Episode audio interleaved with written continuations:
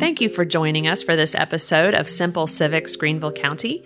We want you to get to know some of the people who represent us in local government. So today you will hear from GP McLeer, Mayor of Fountain Inn. In fact, he's the youngest mayor in Fountain Inn's history.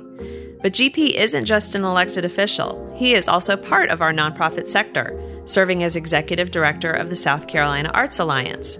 What I love about GP's comments is you'll hear he has such a love for his community, and that's what drives his public service. You'll also hear from him about the importance of intergovernmental relationships since Fountain Inn straddles the Greenville County Laurens County line, and you'll hear what motivated him to run for office. Since we are talking about the lovely city of Fountain Inn, you should know that this week on December 9th is the kickoff of Christmas in our town, as in Fountain Inn, I-N-N, get it? This treasured annual event features carriage rides, visits with Santa Claus, and more. Check out the City of Fountain Inn's website for more information and to get your tickets. Last, GP's interview is conducted by another nonprofit and elected leader, Derek Lewis, who's the executive director of Greenville First Steps and a Greenville County Schools trustee, and he's a member of the Nonprofit Alliance Advocacy Committee, which he chairs. You'll hear from him in a future episode. Big thanks to Derek and GP for their service and for talking with us today.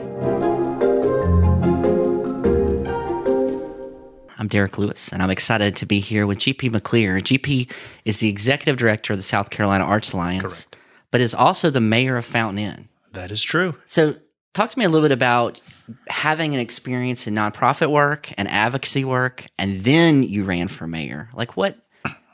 What yeah, happened there? I, I started actually at the Mauldin Cultural Center. I worked for the city of Mauldin for six years uh, and created their Office of Cultural Affairs and ran their art, art center, which meant I, since the city owned the property, I had to be at city council meetings. So I didn't miss a city council meeting for only four times in six years and uh, fell in love with it. I bought my first house in that process in the city of Fountain Inn and started going to their council meetings too. And I just loved local policy and local politics. And uh, then the Arts Alliance, when I got this gig, I started working at the state level. And so this whole policy world, I just got really passionate about and saw an opportunity to try to serve my community and make it better. And uh, was able to do that. So that's that's the short version. now, I lived in Fountain Inn a little bit before you became mayor, so I didn't leave because you became mayor. But tell us a little bit about kind of what what is interesting to you about the city of Fountain Inn because it is so different from the city of Greenville or even Travel. It's Trust. better. Um, we have uh, we're rooted in small town charm. Uh, during Christmas time, uh, people call us Hallmark, the Hallmark Channel City. Uh, we've got carriage rides. We've got you know all the shops are open. We've got hot chocolate next to the horses. We've got Santa and all this stuff. Um, uh, Fountain is rooted in small town charm, and it's something that we haven't lost even as we've grown, and it's a priority of ours to maintain. And so we make every effort we can so that, uh, regardless of um, of you know of how how the how the rest of Greenville County is growing, that Fountain Inn retains our uh, our, small town charm, and you know you're gonna you're gonna get to know your neighbor, you're gonna uh, become a regular at a restaurant in just three visits. That's sort of my marker of how small is your town, how quick does it take to become a regular, uh, and uh, so that that's what I think sets us apart. Um, we're the closest to the farms when it comes to farm to table. Um, we've got uh, a lot of uh, quaint little historic downtown. Um, I mean, you name it, we've got it. I could sit here and talk about Fountain Inn forever, but this this uh, but that's it's it's great. We love it. Now, Fountain has a new high school, We do. which is pretty exciting. Uh, that is the first new high school in over 50 years in Greenville County in terms of, of school lines, like a new school zone for this uh, for this high school, and uh, it's going to have a thousand kids, up to 2,000. They're probably going to have to start building that tomorrow uh, for the expansion, uh, and it's uh, it has really, I think, kind of it's added a whole other element to community pride. Uh, Hillcrest High School has been great for Fountain It has been our high school as well as Simpsonville's for uh, almost 60 years now.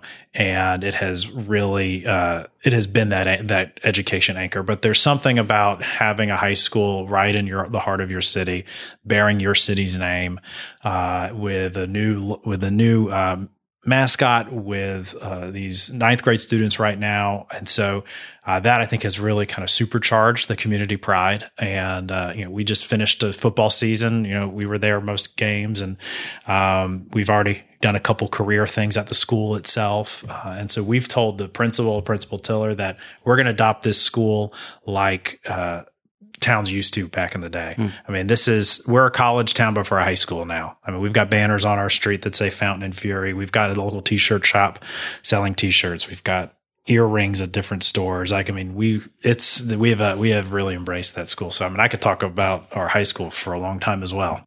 So, when you think about Fountain Inn, I mean, what's the thing that surprises you the most now that you've kind of stepped into public service in this community? Uh, the the job is uh, it is rewarding. It is also very challenging. Um, but even the challenge uh, challenges themselves, I think, are really interesting and and well worth the time. The things that have, uh, I guess, I guess nothing really has shocked me. Um, there has been a lot more emphasis on certain things at certain times during COVID. I got a lot of calls about trash pickup and yard debris pickup. Uh, our yards never looked better mm-hmm. um, during COVID, uh, but that caused uh, delays on our end. Um, so I got a lot of calls about that. I've learned a lot about how the various uh, you know jurisdictions interact with each other, whether it's the sheriff's office in Laurens County or Greenville County and our police department, or it's uh, the school district, or it's DOT, or it's uh, you know an HOA in a neighborhood. Um, those how do you manage those relationships well and those jurisdictions? Uh, that has been, I think, um, one of the more uh, interesting um, challenges and and opportunities. I think some cities treat those challenges as adversarial and that's a choice I think that they make. And we've tried not to do that. We've tried to be a lot more involved. For instance, and 30% of our population lives on, in Laurens County, including myself. We're trying to be more involved on Laurens County side mm. uh, because we have great relationships already at Greenville County. So we're trying to maintain those. And so I think um, that has been a, an interesting tidbit that I've really enjoyed working through. So when you think about Fountain Inn next five to 10 years, I mean, what's the kind of one thing that you see on the horizon that's going to be most impactful? Well, I'm hoping that the changes we're making now to our zoning laws will really impact the next five to 10 years of Fountain Inn. That has been sort of my laser focus. We're one of the fastest growing cities in the, definitely in the county and also the state. We're in the fastest growing part of two counties, Southern Greenville County and Northern Laurens County. And, uh, you know, people move to Fountain Inn for a reason. They want that small town charm, and we don't want to grow out of ourselves. And so we're implementing some zoning changes now. We're going to go through a really major review over the next 12 months, we think, um, that will uh, reshape the laws that govern what happens in town as as farmlands change hands and families let go of large parcels of property. Um, how do, how do we um, balance those property rights with the vision of the community? My hope is that over the next five years, the changes that we're making out of the zoning laws, you'll have you'll see the intentionality. You'll see us put it. You'll see us the the the hard dedication and work, hard work that we've put in now will pay off. You'll still see a really quaint downtown You'll see a, a robust diversity in commercial offerings. You'll see really qu- high quality neighborhoods that you can walk to and from inside those neighborhoods, but also connect you to the rest of the city. You'll see great parks. You'll see a vibrant art scene, uh, and you'll see you know high quality police, fire, and all the services that you want. I, th- I think we're gonna hopefully. Um, uh, grow in a way that retains what makes Fountain that ke- make, has made Fountain great and will keep Fountain great. Thanks for being with us today. I really appreciate it. And I appreciate all you're doing for the nonprofit community and as a public servant. Well, thank you, Derek, for having me today. And thanks to NPA and GPP. Thanks for listening to Simple Civics Greenville County, a partnership of the Nonprofit Alliance and the Greenville Partnership for Philanthropy. To learn more, go to simplecivicsgreenvillecounty.org.